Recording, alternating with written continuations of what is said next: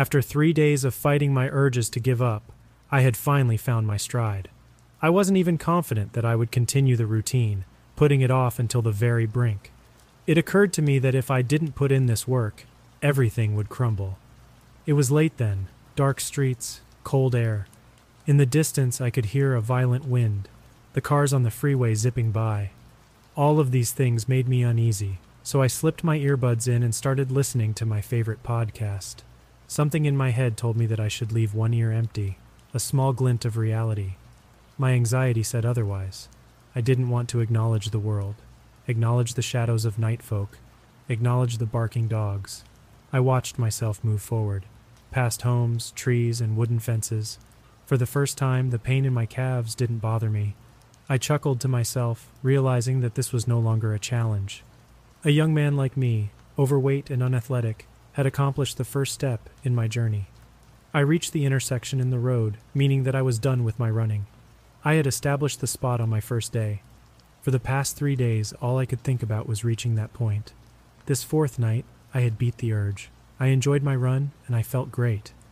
I continued on with the routine, taking the road to the right, a steady walk. I planned to run down that street too, eventually. For now, I didn't want to overexert myself. The eeriness of the night was harder to ignore now. This street was less busy. Darker too. Many a time I had seen drugged-out people walk down that way. They liked to come and go, finding refuge on the trails of our local park. A newfound confidence in me, I took one earbud out from my ear. This was not the place to ignore. I went past a hedge decorated with fake cobwebs. There were 3 more days until Halloween. I had gone by a couple skeletons and ghouls while running, but given them no time or notice. Goofy and cute, the majority of them were, posed in dandy positions with festive lights hung to and fro. I gazed up at the moon, a perfect circle with an ethereal orange glow. Its cinematic aura brought up images of lycanthropes in my mind. I took another turn to the right, downhill and vast. This road felt less dangerous, but far more alien. I'd never seen it at night before. The houses trailing to the very end seemed to go on forever. The streetlights spread apart, illuminating it all with an overwhelming sense of liminality. I was closer to the freeway now, and I could hear the rushing cars flying past behind the suburbs. The sound was intense. With every car, it seemed like a powerful spirit was roaring near, before growing distant and non-threatening. Not a single living soul could be seen. The only sign of humanity was the porch lights that lit my way. Silence. The comfort of the podcast gone. My phone let out one last agonizing vibration before shutting off completely. I cursed under my breath and carried on. It was then that I felt utterly vulnerable. All I had now were my surroundings to latch onto, and I did not like my surroundings. Before me, the road seemed to continue forward endlessly, drenched in blots of darkness. Anxious, I peeked behind me. Nothing. It was too late to turn back now. I had gone too far. Walking past a decorated house, I found myself intrigued by the presentation. A dimly lit path going down the lawn, a plastic skeleton leaning over a boiling cauldron that glowed green. Standing beside this skeleton was the silhouette of a clown. The figure stood about the size of a small child, but with the build and proportions of a spindly man, its arms outstretched as if it was in mid-conversation. Any other details were incomprehensible, its shape covered in shadow. Something about its stance made me feel uncomfortable. I watched it carefully as I went by. I reached the bottom of the hill, but still the road continued on. The streetlights spread out farther than before. I strode by a trailer, wondering what it would be like to have that life. Then, what can only be described as the most disturbed feeling came over me. For the first time since I had started walking, I heard footsteps that were not my own. They were farther behind me, a clickety-clack, inconsistent like an awkward tap dance. Overwhelming dread. It's what held me as I slowly turned around. Standing in the very center of the road, a bit up the hill, that same silhouette. The clown took a step forward, the clacking of its shoe echoing on the pavement. Another step, this time with no sound. It had gotten my attention, and now, whatever this horrendous little demon was, it wanted to toy with me. I watched it silently dash behind a parked car, disappearing from view. Something clicked in me, an understanding that I had never come to before in my life. Its appearance shook me less than its energy. It could have been anything. A dog, a man, a beast, all irrelevant, no. It was the fact that deep in my soul I knew that this thing was a predator, and I was its prey. Even its size meant nothing to me. My mind raced with possible solutions. I remembered a couple of months ago a video I had seen. A man walking backwards from a cougar that had stalked him down a hiking trail. I emulated this concept without a second thought, backing away, my eyes trained on the line of cars I imagined it to be. My steps were quick. I didn't care to even check what was behind me. The clown stepped out into the open again, facing towards me. Still, I couldn't make out anything on its face, just simple outlines. A pointy chin that rolled up into two round cheeks before expanding unnaturally outwards with a bulbous forehead. A ring of curly hair wrapped tightly around the base of this bald head, falling slightly above its cartoonishly large ears. It let out a couple of whistles. The first, quick and sharp. The second was drawn out and moved unevenly in a pitch. It ended with a fizzling squeal like a deflating balloon. The clown hopped 3 times to the side, before waddling to the opposite side of the street, and vanishing again from sight. I quickened my pace. Something told me that it was growing closer. I saw a hint of it in the darkness, crawling on the sidewalk like a gleeful baby. It scuttled under another car and rolled back onto the road. It had now reached the bottom of the hill. Clambering back onto its feet, the clown strode forward in my direction. It moved quickly, its feet dancing over the asphalt, almost appearing to hover. In a split second it was dashing side to side, zigzagging from one side of the road to the other, building in speed. Planning was no longer viable. I lost any sense of myself. Only one urge drove me, the primal urge to survive. I spun around and ran. Never had I felt so terrified in my entire 20 years of life. I ran faster, swifter, and harder than I could have dreamt to in those past 3 days. Pain barely registered in my head. I was a machine, programmed with one simple prerogative, to get the ever-loving hell away from this thing. The clown, wanting to reassure me of its presence, began to emit sound once again, its clickety-clacking shoes skidding against the pavement. The end of the road. I had made it. I took a sharp turn to the right, a smaller street leading straight towards the busier environment I had earlier flourished in during my initial run. That was it. Hope. Washing over me. Safety and civilization. I leaped forward, and very quickly, everything went wrong. My foot buckled on impact, and I felt my leg jut out unnaturally to the side. A horrible realization hit me as I fell over onto the ground.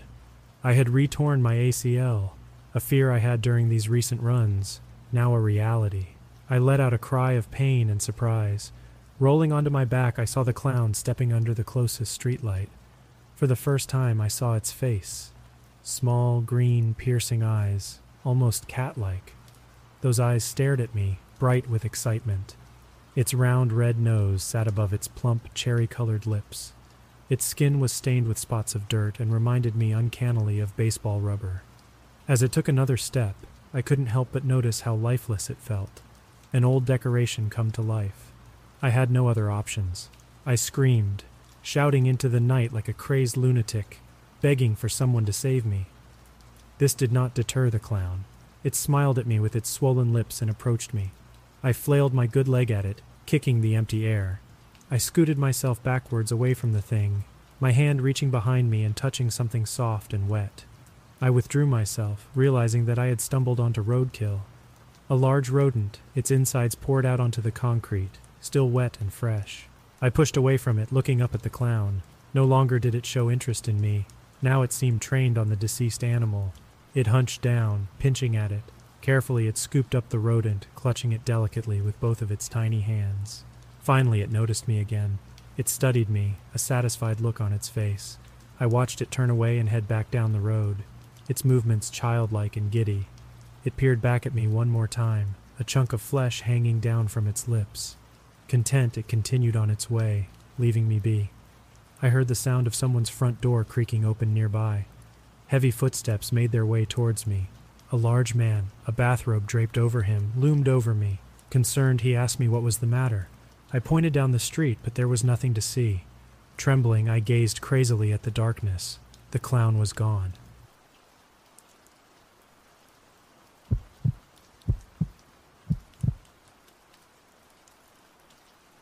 I thought I knew what a narcissist was up until 2 days ago. I had studied it and remembered the traits. I thought I knew about 4 of them, including my parents. Trust me, there's a whole other level of it, and it would be scary to witness if you weren't very secure in yourself. Experiencing it firsthand is mind-boggling. If you even think a person could not have narcissistic personality disorder, NPD, then they probably don't. I was able to detect an extreme, extremely clearly in someone to a degree of absolute certainty. And I'm glad I had this encounter, because what I had previously thought about certain people was in fact completely wrong. It all started when I was sitting in a coffee shop at 6 a.m., downloading movies on their Wi-Fi. A guy in a truck parked and came up to the car's slightly open window, asking about the prices of local homes. He appeared to be around 35 to 40 years old, well-dressed, charming, and didn't stutter or sound unintelligent. I initially thought this guy was normal, asking a pretty basic question, so I remained passive. However, he didn't seem to want to leave and stood there in awkward silence after I told him the price range was $320,000 to $500,000. Then he asked me who's the best builder, and I thought to myself, do I look like a realtor? I told him I didn't know, and he then said, you have a good long weekend, thanks. And that's when things got weird. He went into the coffee shop for 45 minutes, and I started to think that this was somewhat odd. When he came out, he walked back up to my window and gave me an odd look of disappointment, saying, okay, you have a nice long weekend, as if we needed to continue our conversation from before his 45-minute absence. He then talked to someone passing by in front of my car, and they seemed to know each other from years ago. The person asked him, so you're back in town? I thought maybe this guy isn't the creepiest person I've ever met. However, the situation quickly turned even stranger. He put on his headphones, walked to the tailgate of his truck, crossed his arms over the back of it, rested his head in his arms, and stared at me for at least 5 minutes from about 30 feet away. I glanced at him every minute to see if he was still staring at me. I thought, this guy's really creepy, I should probably leave. But my movies weren't finished. I'm not typically afraid of other people, so I stayed, but I had a combat switchblade in my car door for situations like this. I felt pretty safe because of who I am, but this guy seemed to be trying to intimidate me with every lie that came out of his mouth, and there were inconsistencies galore. Then he started walking back up to my car, and I thought, what the heck does this guy want now? We talked for about 30 minutes, although he did most of the talking. Within the first 15 minutes, I learned several things about him without saying much myself. He's looking to buy a house, but already owns 4. He has a restraining order and can't go within 100 feet of where I suggested he looked for a home. He's on the dangerous person's list, almost yelling at me to Google it. His father is rich because of an IRA. He claims to be a retired cop, though I didn't believe him, and he showed me his bank account, which said $1,000 per month. But he insisted the police paid him $4,500 per month. He mentioned being in secret operations with the police but couldn't elaborate.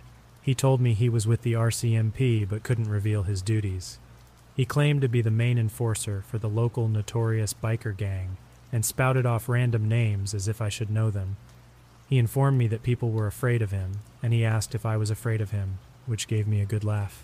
People arrived at the coffee shop, and he stated, looks like the cowards are coming out of the woodwork.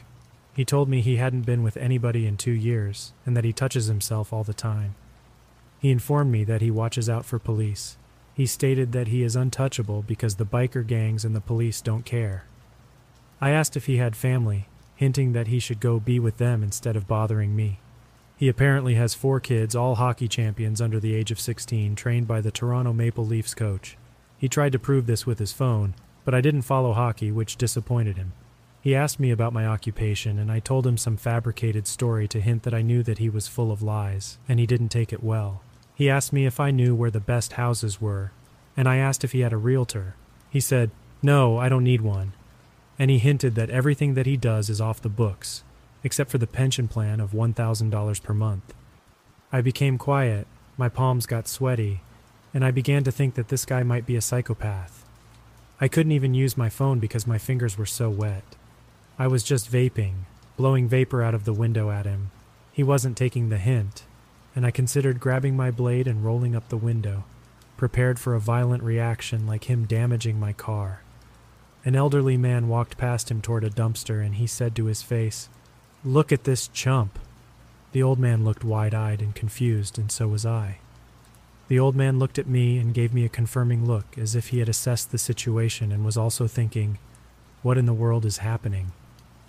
He claimed to own the entire town and kept mentioning random names. He told me that there's a serial killer living down the street. He told me he wouldn't leave until 7:30 a.m. to avoid being rude to me, which left me even more confused. We sat in silence for a minute, and then he told me that I should leave because it was going to get loud soon. I wasn't sure why, so I just stopped talking. Another silent minute passed, and then he looked at me, changed his facial expression to anger, and calmly said that if he were me, he'd get out of town right now. I asked, "Why should I leave?" He says, "There's a storm coming." I tell him I'm not afraid of thunder, and he looks insulted. He's been speaking in covert wording this entire time, so to get a better feel for this guy, I ask where he's from and if he slept in his truck last night. He looks offended, like I'm the one who is off his rocker, but he doesn't say anything other than, "No." Silent minutes pass, and then he looks at me, changes his facial expression to anger, and says very calmly that if he were me, he'd get out of town right now. Is he warning me or threatening me? Honestly, I can't tell. It takes me a few seconds to even process what he's just said. I'm not intimidated in the least, more amused, really, and I humor him by saying, "Why is that?" He starts laughing his head off, walking away now, and asks, "Was it scary?" I laugh and tell him assuredly, "No," shaking my head at the absurdity of him thinking that someone like myself would be scared of someone just a few inches taller than me and roughly the same size. I did martial arts for 15 years, and he's halfway to his truck. Finally, for Pete's sakes, he's now walking back to me. I flick my blade open and casually flip it in the air to inverted blade down, and he fist bumps me and says, "You're a good guy," laughing, and then walks away, roars away in his truck, windows down, music blaring at 7:35 a.m. That, my friends, is a true narcissist if I've ever encountered one. I just sat there perplexed at this character, wondering how many mental disorder boxes he checked off. It wasn't even a question. This guy was trying to intimidate me in any way possible, and was trying to prove his worth to me in any way possible as well, reacting to each and all of my facial expressions so quickly in such a way that made me feel like he was sizing me up the entire time.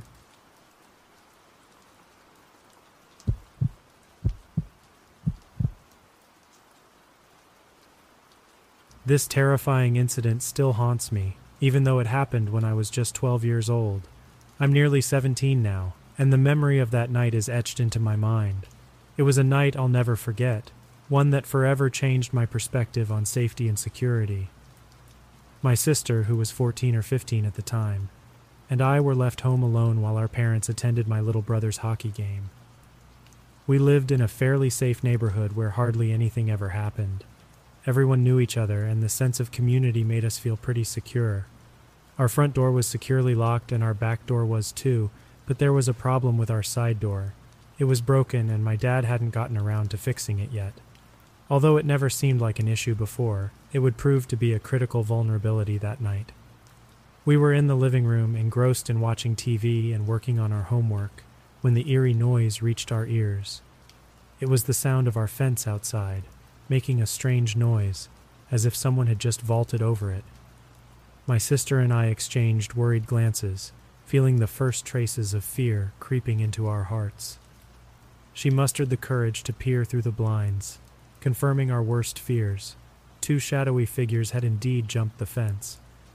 They were dressed in almost entirely black clothing, and both wore hospital masks, concealing their faces. Panic began to course through our veins. Instinctively, we huddled together in the narrow space between the couches in the living room. The seconds stretched into agonizing minutes as we strained to hear any further signs of intrusion. Then it happened, a chilling sound that sent a shiver down my spine. The front doorknob started to wiggle. Thankfully, we had locked it securely and it didn't budge, but deep down we knew that these intruders would soon make their way to the side door, the one we couldn't lock due to its malfunction. As time dragged on, the door handle on the side of the house began to jiggle with growing intensity. My heart raced, and I couldn't shake the feeling of impending doom. It was in that moment that I experienced the most intense fear I had ever known. We were trapped, vulnerable, and helpless. Then, a lifeline. Our dogs, a Tosa and a Rottweiler, suddenly woke up. They had been resting peacefully until that point, but now, sensing the danger, they sprang into action. One bark led to another, and soon the house was filled with the cacophony of their protective howls. The chaos and noise were deafening.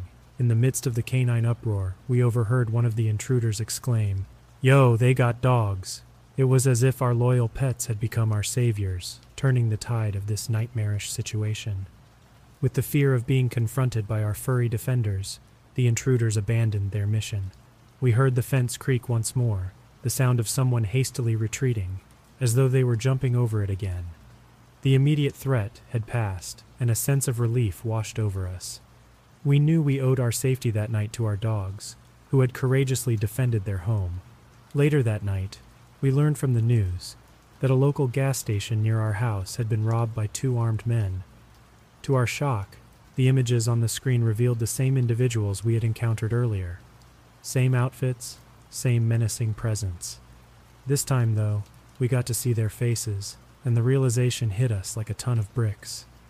Our dogs, often seen as intimidating due to their breeds, had undoubtedly saved our lives that night. It was ironic because in reality, our dogs were the biggest lovers. While they could be loud and fierce in their barking, they wouldn't harm a soul. But on that fateful night, their mere presence and protective instincts had scared off the intruders who had intended to break into our home. We were forever grateful for our loyal companions, whose love and loyalty had transformed them into our silent heroes that night.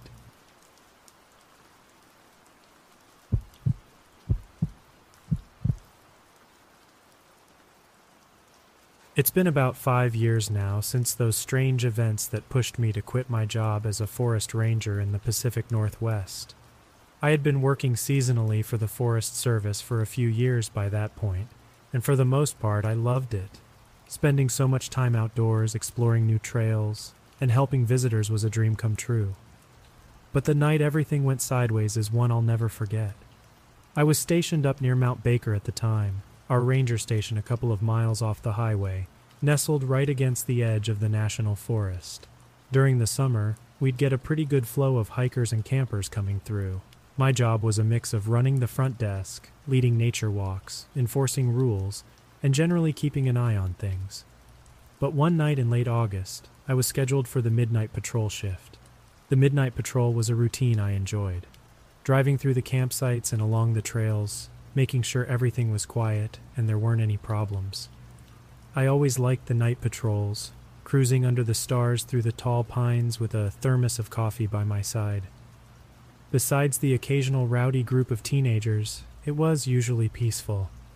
When I headed out at midnight that night, it was clear skies and about 60 degrees, perfect weather for camping.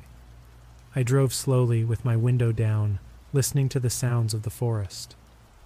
About 45 minutes into my patrol, I found myself on a narrow dirt road that ran between the south campsites and the main hiking trail. This road had a few pull-offs where you could park and access the trail, but it was mostly used by rangers and gated off at night. As I approached one of the pull-offs around 1 a.m., my heart skipped a beat. I spotted a truck parked sideways across the road, completely blocking it. The headlights were still on, the doors open, but there was no one inside. I parked my own vehicle behind it and got out to take a look. No keys, no cell phone left behind. After checking the plates, I realized it was registered to a man from Seattle who had a reservation for one of the nearby campsites. An odd feeling began to gnaw at me. I grabbed my flashlight and headed onto the nearby trail to make sure the driver hadn't gotten hurt. This trail led uphill, with the forest getting denser. I called out a few times, but there was no response. After about 10 minutes, I decided to turn back and radio another ranger for help. As I walked down the hill toward the road, my flashlight beam landed on something at the edge of the trail. There, right before my eyes, was what looked like a small pile of clothes lying on top of the underbrush. I leaned closer, squinting to get a better look. My confusion turned into sheer disbelief. It was a child, a young girl, maybe 7 or 8 years old. She was lying on her side, eyes closed, wearing pajamas. She looked as if she were sleeping. I knelt down beside her, utterly confused about how a child could be out here alone in the middle of the night. I reached out to gently shake her shoulder, and that's when everything changed. As my hand touched her, her eyes shot open, but there was something terribly wrong. Her eyes were entirely black, no iris, no whites, just a void. In that same instant, before I could react, the girl let out an inhuman shriek, piercing the silence of the forest. I scrambled back, my heart pounding, blinded by my flashlight beam reflecting off her retinas. The scream lasted several seconds, reverberating through the trees, and then it cut off abruptly. When I looked up again, she was sitting up and staring right at me with those pure black eyes. The girl was tiny, and couldn't have been more than 3.5 feet tall, but the look on her face was one of utter contempt, like the stare of an adult who utterly despises you. Then she spoke. The voice that came out sounded young but also too articulate, too low-pitched for that of a child that age. "This place is not for you," she said, her words sending a shiver down my spine. "Leave now." I was absolutely paralyzed, unable to move or look away from those empty voids where her eyes should have been. She blinked once, and when her eyelids opened again, her eyes were normal. In that instant, the girl turned and walked into the forest, quickly disappearing between the trees before I could say a word. I scrambled to my feet, my heart racing, sprinting back down the trail to my truck. I nearly twisted my ankle, stumbling over roots and rocks in my haste. I drove back down the road and radioed the situation in an absolute panic. The other ranger on duty thought I was playing some kind of prank at first, but he knew me well enough to hear the fear in my voice and know I was serious. We met back at the ranger station and went to the campsite of the truck's owner. It turned out to be an older couple and their young granddaughter. They had no idea that the truck was gone, insisting they had locked it and had both sets of keys. The girl they had with them appeared totally normal. No signs of that entity I'd encountered on the trail. Still, I couldn't bring myself to fully explain what I'd seen. The other ranger and I searched the woods and kept watch on the campsite, but no other clues emerged. In the morning, the truck was still there where I'd found it. I quit working for the Forest Service about 2 weeks later. No matter how much I tried to put the event at the back of my mind, a new crawling fear took hold of me. Day or night, especially after dark, a creeping feeling of dread and terror accompanied me on patrols. I just couldn't continue patrolling those woods alone after that. I had no interest in finding out what that thing was either. As long as it was a different area, I still went camping and hiking all the time. Whatever that presence was in the forest, I think it wanted me gone, and I'm not about to ignore that kind of warning.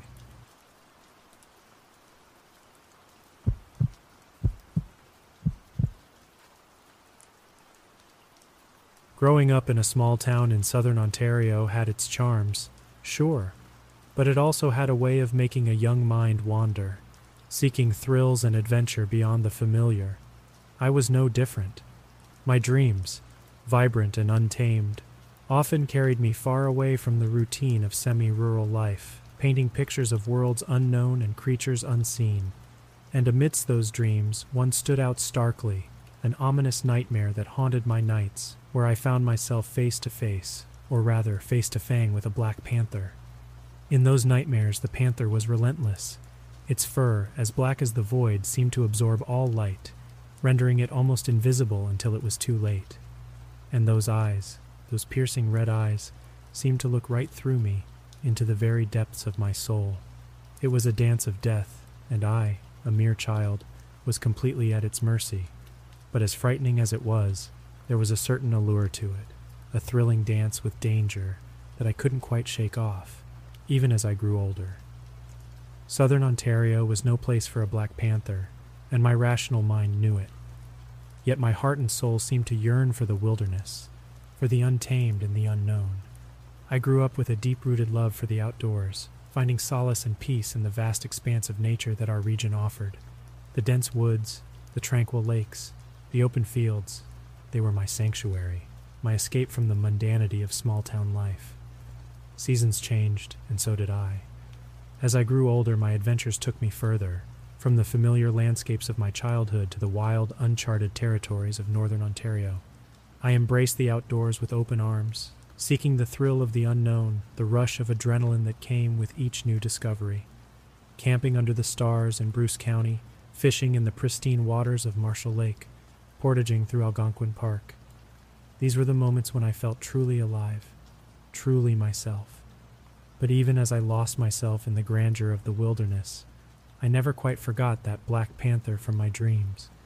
It lingered in the back of my mind, a constant reminder of the wild, untamed world that lay just beyond my reach. And perhaps it was this lingering memory that drove me to seek out the unknown, to venture deeper into the wilderness than I had ever gone before.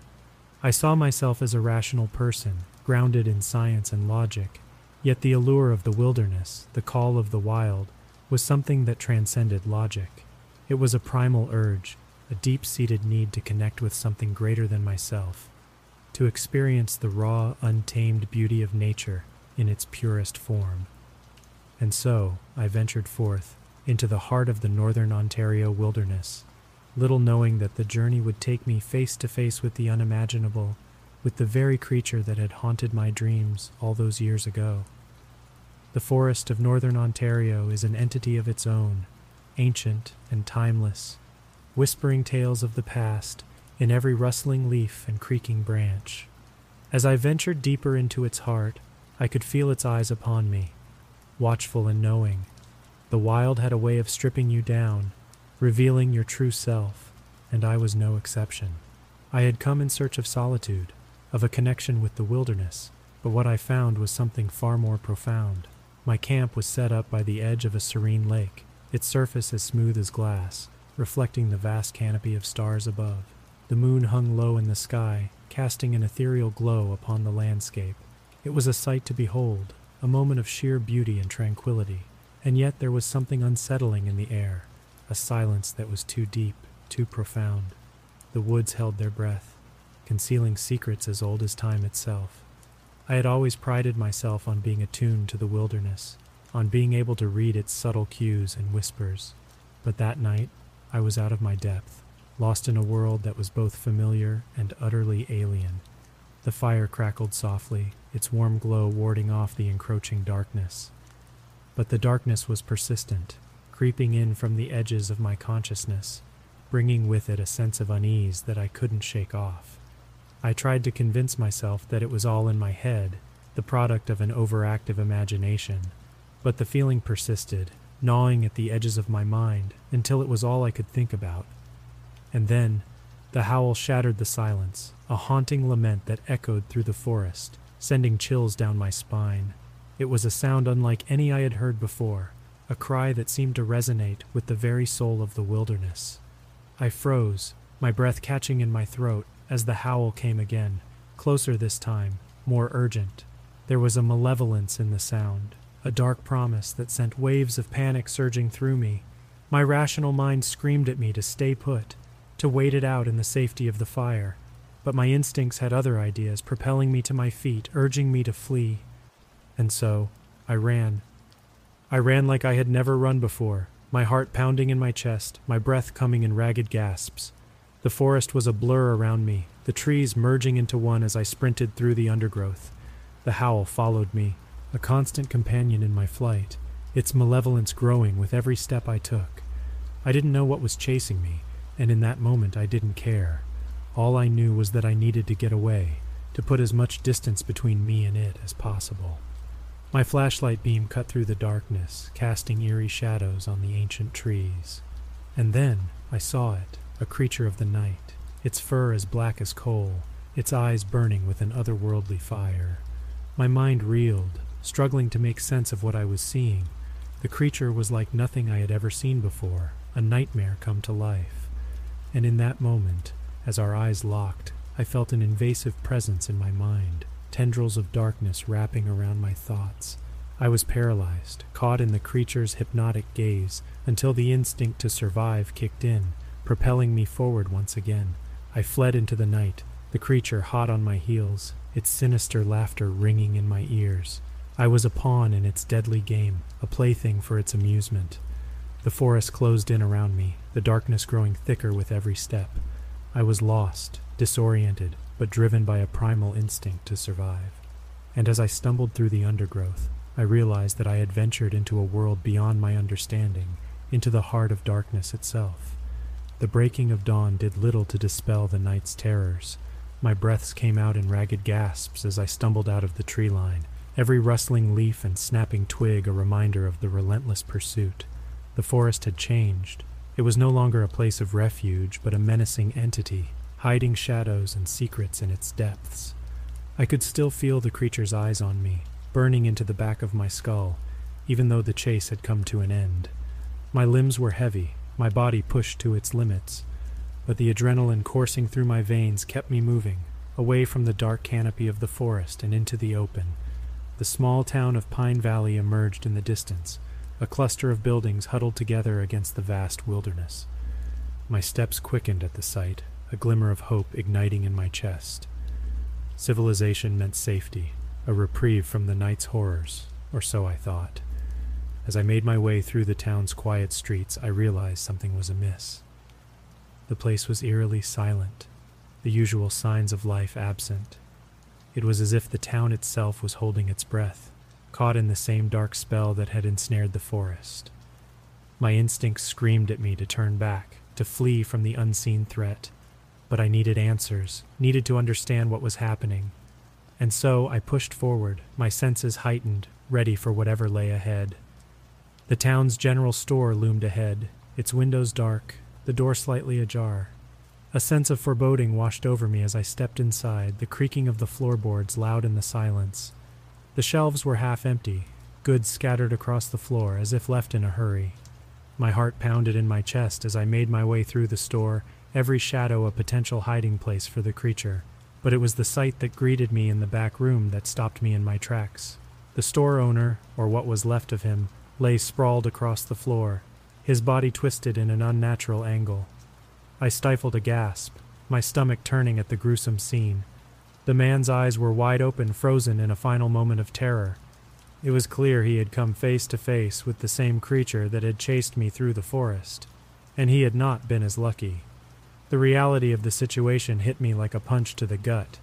I was dealing with something beyond human comprehension, a force that could not be reasoned with or escaped.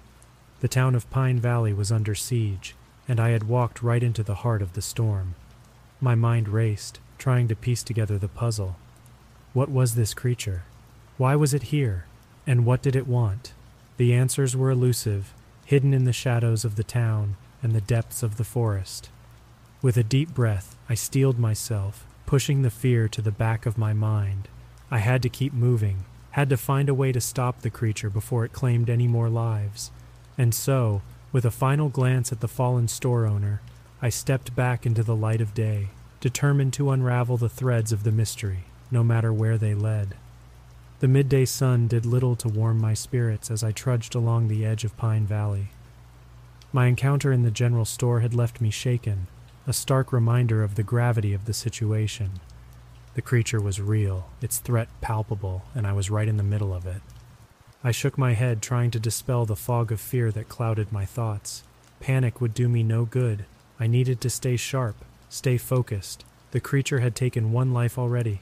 I couldn't let there be any more. As I walked, the sight of the sheriff's office came into view, a beacon of authority in the chaos.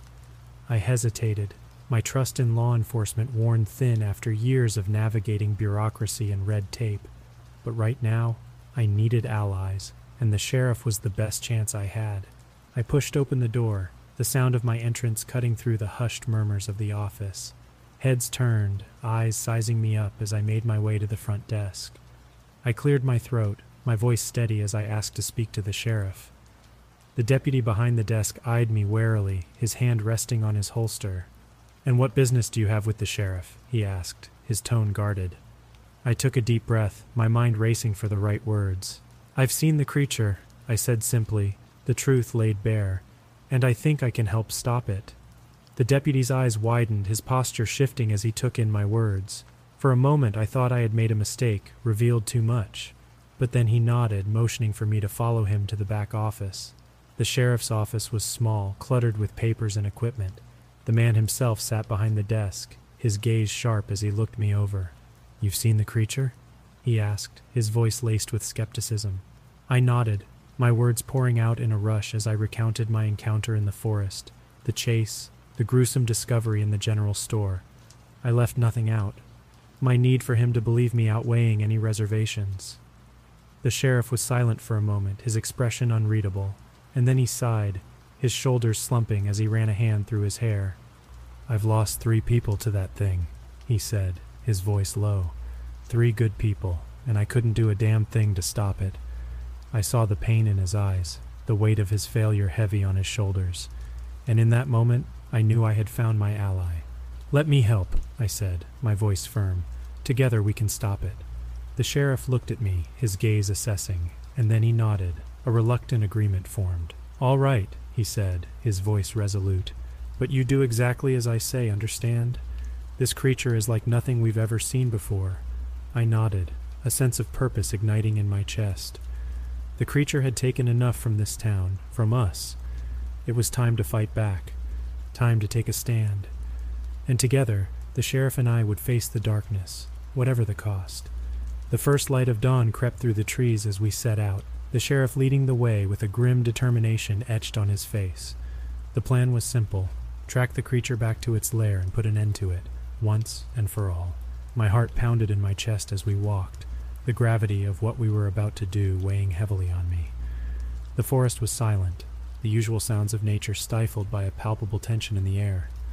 I couldn't shake the feeling that we were being watched, that the creature was out there, lurking in the shadows. The sheriff seemed to sense it too, his steps cautious as he navigated through the trees.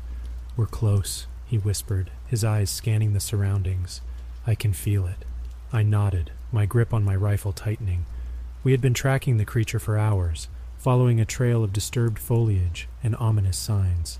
The sheriff was experienced, his instincts sharp, but I could tell he was on edge, the pressure of the situation getting to him. The terrain grew rougher as we pressed on, the trees giving way to a rocky outcrop. The sheriff paused, his gaze fixed on a dark opening in the rocks. "There," he said, his voice barely audible, "that's where it is." My breath caught in my throat as I realized the enormity of what we were about to do. The creature was inside, and we were going in after it. The sheriff looked at me, his eyes steely as he handed me a flashlight.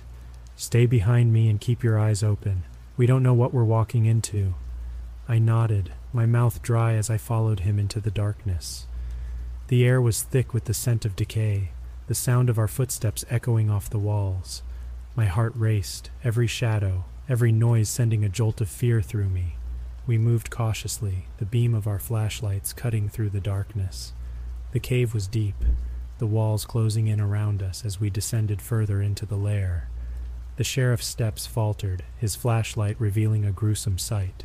Bodies, or what was left of them, lay scattered across the ground, the evidence of the creature's brutality clear for all to see. My stomach turned, the horror of the scene overwhelming. But the sheriff pushed on, his resolve unwavering. We reached the end of the cave, the space opening up into a large chamber. And there in the center was the creature, its eyes glowing in the darkness.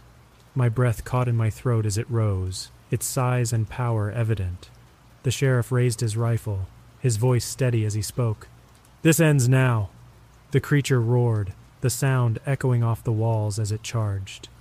Time seemed to slow as I raised my own weapon, my finger on the trigger. The sheriff fired, his shot hitting the creature square in the chest, but it wasn't enough. The creature kept coming, its eyes fixed on us with a burning rage. I fired, my shot joining the sheriff's as we fought for our lives. The creature stumbled, its momentum faltering as it collapsed to the ground. The chamber fell silent, the only sound our heavy breathing as we realized what we had done. We had faced the darkness, faced the creature, and come out alive. The sheriff looked at me, his eyes filled with a mix of relief and sorrow. "It's over," he said, his voice soft. "It's finally over." And as we made our way out of the cave, out of the darkness, I knew he was right. We had faced the unimaginable, and though the cost had been high, we had prevailed. The town would be safe once more, and the shadows would no longer have power over us. The walk back from the creature's lair was silent, both the sheriff and I lost in our own thoughts. The weight of what had just happened bore down on us, and even though we had emerged victorious, the darkness of the cave lingered. As the first light of dawn began to break through the trees, I felt a sense of relief wash over me. We had done it.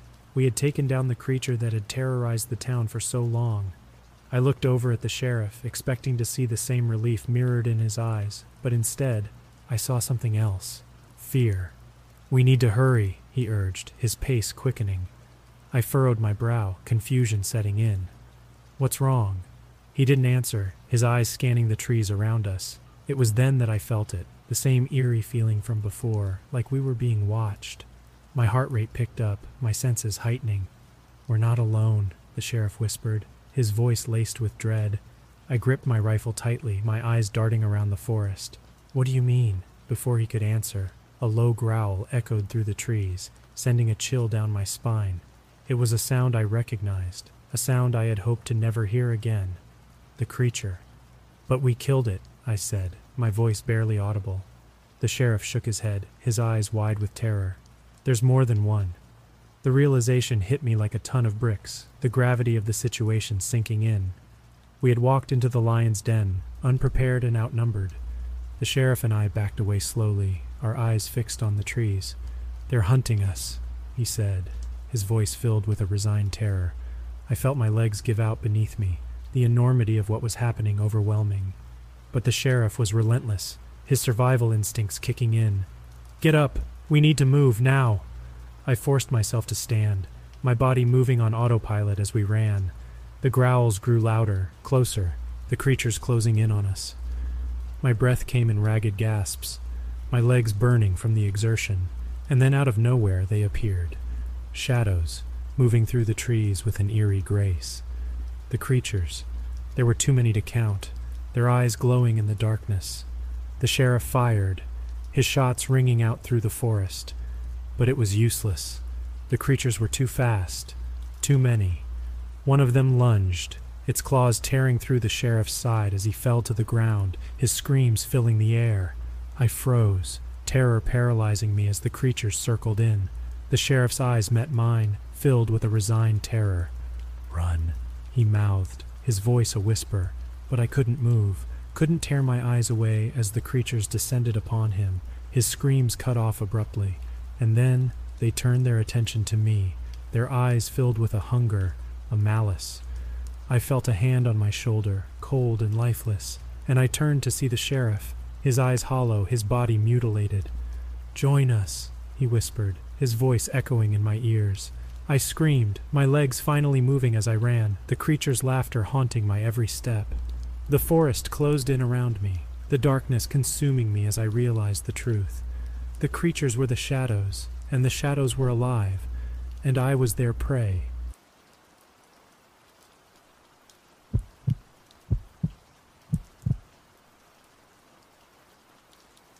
From the moment Ricky and I decided to tackle the Mount of the Holy Cross, I knew we were in for the kind of challenge that gets your blood pumping and your mind racing.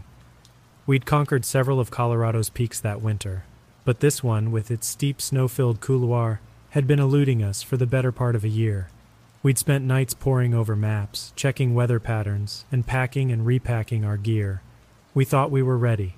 The TV weather forecast had been reassuring, a clear window right in the middle of our Thanksgiving break. It was like the mountain was calling out to us, daring us to take on its icy slopes. Our plan was simple. We'd set up a base camp a few miles from the start of the climb, stash our overnight gear, and hit the snow chute. We'd be up and down before nightfall. That was the plan, at least. We arrived at the base under a clear blue sky, the mountain towering above us, its peaks touching the heavens. The air was crisp, filled with the scent of pine and the promise of adventure.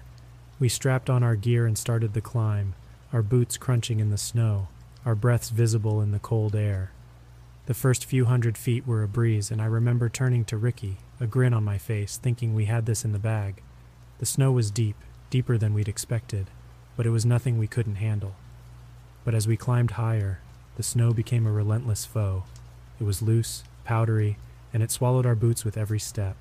We were making progress, but it was slow, painstakingly slow. The mountain was testing us, pushing us to our limits. I glanced up, the summit a distant promise, and pushed on, my muscles burning, my breath coming in ragged gasps. We were on schedule, or so I thought, until I noticed the clouds, dark and ominous, rolling in from the west. We should have seen it coming.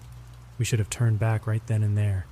But the mountain had a hold on us, and we were too stubborn, too blinded by our ambition to see the danger we were in. The snowstorm hit without warning, a wall of white, obliterating everything in its path. The wind howled, tearing at our clothes, stinging our faces with ice and snow. We couldn't see, couldn't hear, and in that moment, I knew we were in serious trouble. We weighed our options, but there were none. The descent was too dangerous, the snow too unstable. Our only choice was to push on, to reach the summit and descend the north ridge. It was a gamble, a desperate bid for survival.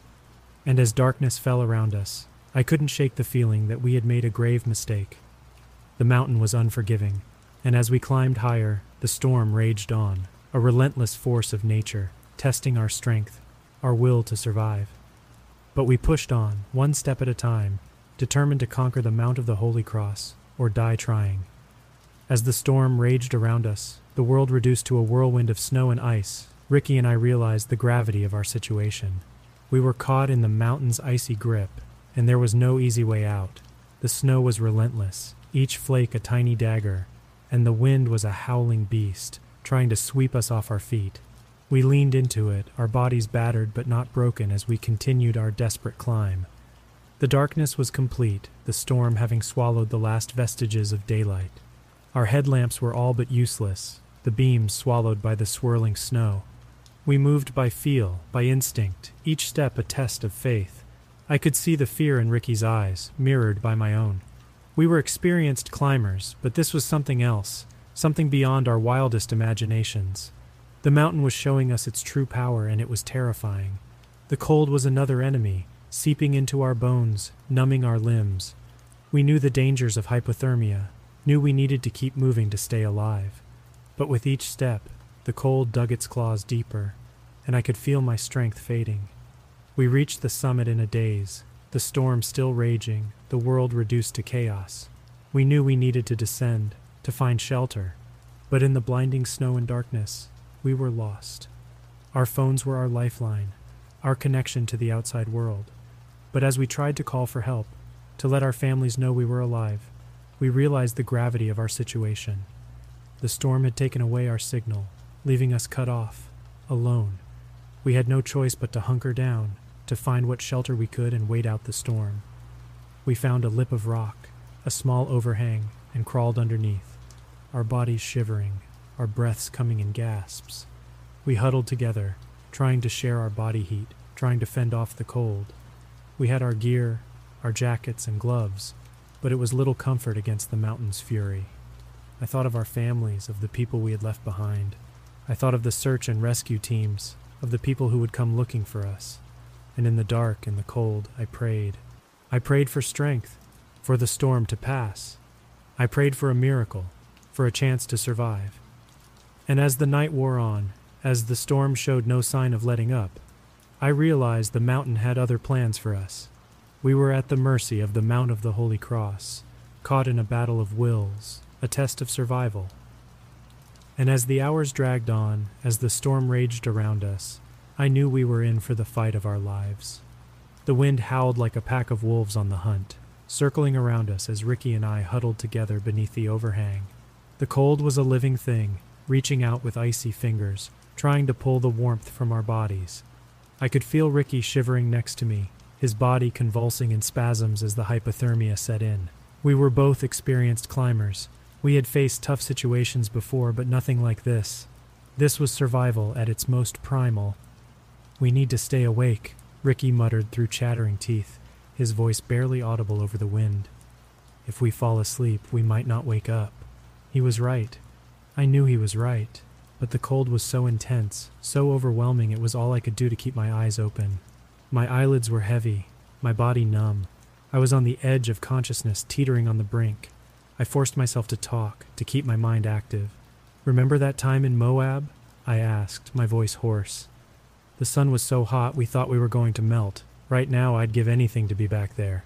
Ricky chuckled, a weak, raspy sound. "Yeah, and you complained the whole time about the heat. Said you'd rather be in a snowstorm." I smiled, despite the situation. Well, I take it back. I'd rather be sweating than freezing. We talked for hours, or maybe it was minutes. Time had lost all meaning in the darkness of the storm. We talked about past climbs, about the good times and the bad. We talked about our families, about what they would be doing right now. We talked about everything and nothing, all in an effort to stay awake, to stay alive. At some point, I realized Ricky had stopped talking. I turned to look at him, my heart pounding in my chest. "Ricky?" I said, my voice a whisper. "Ricky, talk to me." He didn't respond. His eyes were closed, his body still. I shook him, panic setting in. "Ricky, wake up!" His eyes fluttered open and he looked at me, confused. "I'm okay," he said, his voice weak. Just tired." "No, Ricky, you can't sleep. You need to stay awake." "I know," he said, nodding. "I know, I'm just so damn tired." "We need to move," I said, the decision made. "We can't stay here. We need to find shelter. Get out of this wind." It was a risky move. We were weak, disoriented, but staying put was a death sentence, and I knew it. We crawled out from beneath the overhang, the wind hitting us like a freight train. We staggered to our feet, leaning on each other for support. "We need to find the North Ridge," I said, shouting over the wind. "It's our best shot at getting down." Ricky nodded, his eyes glazed over. "Let's do it. Let's get out of here." We started down the mountain, each step a monumental effort. The snow was deep, the wind relentless. But we kept moving, kept pushing forward. I don't know how long we walked, how far we went. But eventually the wind died down, the snow let up. We had made it off the summit, made it out of the storm, but we were far from safe. The mountain was still a treacherous place, and we were still a long way from home. As dawn painted the sky with strokes of pink and gold, Ricky and I found ourselves in a world transformed. The storm had passed, leaving behind a blanket of pristine snow. It was beautiful in a deadly sort of way. "We need to find the descent," Ricky said, his voice weak but determined. He was a mess, his face pale and his lips blue from the cold, but his eyes had that glint of stubbornness I knew all too well. I nodded, scanning the horizon for any sign of the North Ridge. But everything looked the same, just endless expanses of white. "It's got to be around here somewhere," I muttered, more to myself than to Ricky. We started walking, our movement slow and unsteady. Every step was a struggle, our bodies pushed to their limits. But we couldn't stop, not now. Stopping meant death. Hours passed, or maybe it was days. Time had lost all meaning. We walked and we walked, our bodies running on fumes. I could feel my strength fading, my resolve weakening, but I couldn't give up, not while Ricky was depending on me. "We need to rest," Ricky said finally, his voice barely audible. I shook my head, my vision blurry. "We can't. If we stop, we might not get up again." Ricky stopped walking, swaying on his feet. "I can't go on," he whispered, his body crumpling to the ground. Panic surged through me as I realized he was right. We were done. This was it. But then in the distance I heard a sound. Faint, almost imperceptible, but there. A helicopter. "Ricky," I said, shaking him, "do you hear that?" He looked up at me, his eyes vacant. "Hear what?" "The helicopter. We need to move. Now." Somehow we found the strength to stand, to stumble forward. The sound of the helicopter grew louder, closer. This was our chance, our only chance. We broke through the trees into a clearing, the helicopter now directly above us. I waved my arms, shouted at the top of my lungs, but it just flew past, disappearing into the distance. "No," I whispered, my legs giving out beneath me. "No, no, no." Ricky collapsed next to me, his body shaking with sobs. "We were so close," he cried, "so close." I put my arm around him, my own tears falling. We had given everything we had, but it hadn't been enough. We were still lost, still alone. "We're going to die out here, aren't we?" Ricky asked, his voice broken. I didn't answer because I didn't know. All I knew was that we had survived the storm, survived the mountain. But the wilderness was unforgiving, and our time was running out. As the day turned to night, and the temperature dropped, I realized the true meaning of despair. We were lost and alone, and there was no one coming to save us. The night crept in like a thief, cold and unforgiving. Ricky and I were spent, our bodies and spirits broken. We huddled together, our breaths visible in the biting air, as we faced the grim reality of our situation. "This isn't how it was supposed to end," Ricky whispered, his voice quivering. "I know, buddy, I know. My words were barely audible, carried away by the merciless wind. The temperature plunged as the darkness deepened, and our world shrunk to the small patch of snow we sat on. The pain in my feet had ceased, replaced by a numbness that was somehow worse. I knew it was a bad sign, but there was nothing we could do. We were completely at the mercy of the mountain. "I can't feel my feet anymore," Ricky said, his voice edged with panic. "We need to keep moving," I urged, though my own body resisted the command. "We can't. I can't." His words struck a chord of terror in my heart. We were teetering on the edge, and I knew we had to push through, or we wouldn't make it. In a moment of desperation, I thought of home, of the warmth and safety we had left behind. I thought of my parents, waiting, worrying. I couldn't let them down. "Ricky, we have to try. For our families, we owe them that much." He looked at me, his eyes wide and filled with pain. "I don't know if I can." "You can. We have to." With a deep breath, we staggered to our feet, our bodies screaming in protest. We had no direction, no plan, but we knew we couldn't stay still. We walked, or rather stumbled, through the night, our progress agonizingly slow. Every step was a battle, but we pushed through, driven by desperation and the faint glimmer of hope that we might still make it out alive. As the hours dragged on, my mind began to play tricks on me. I saw lights in the distance, heard voices calling our names, but every time we stopped to listen, the sounds faded away, leaving us alone in the darkness. "We're going in circles," Ricky said, his voice void of emotion. I know.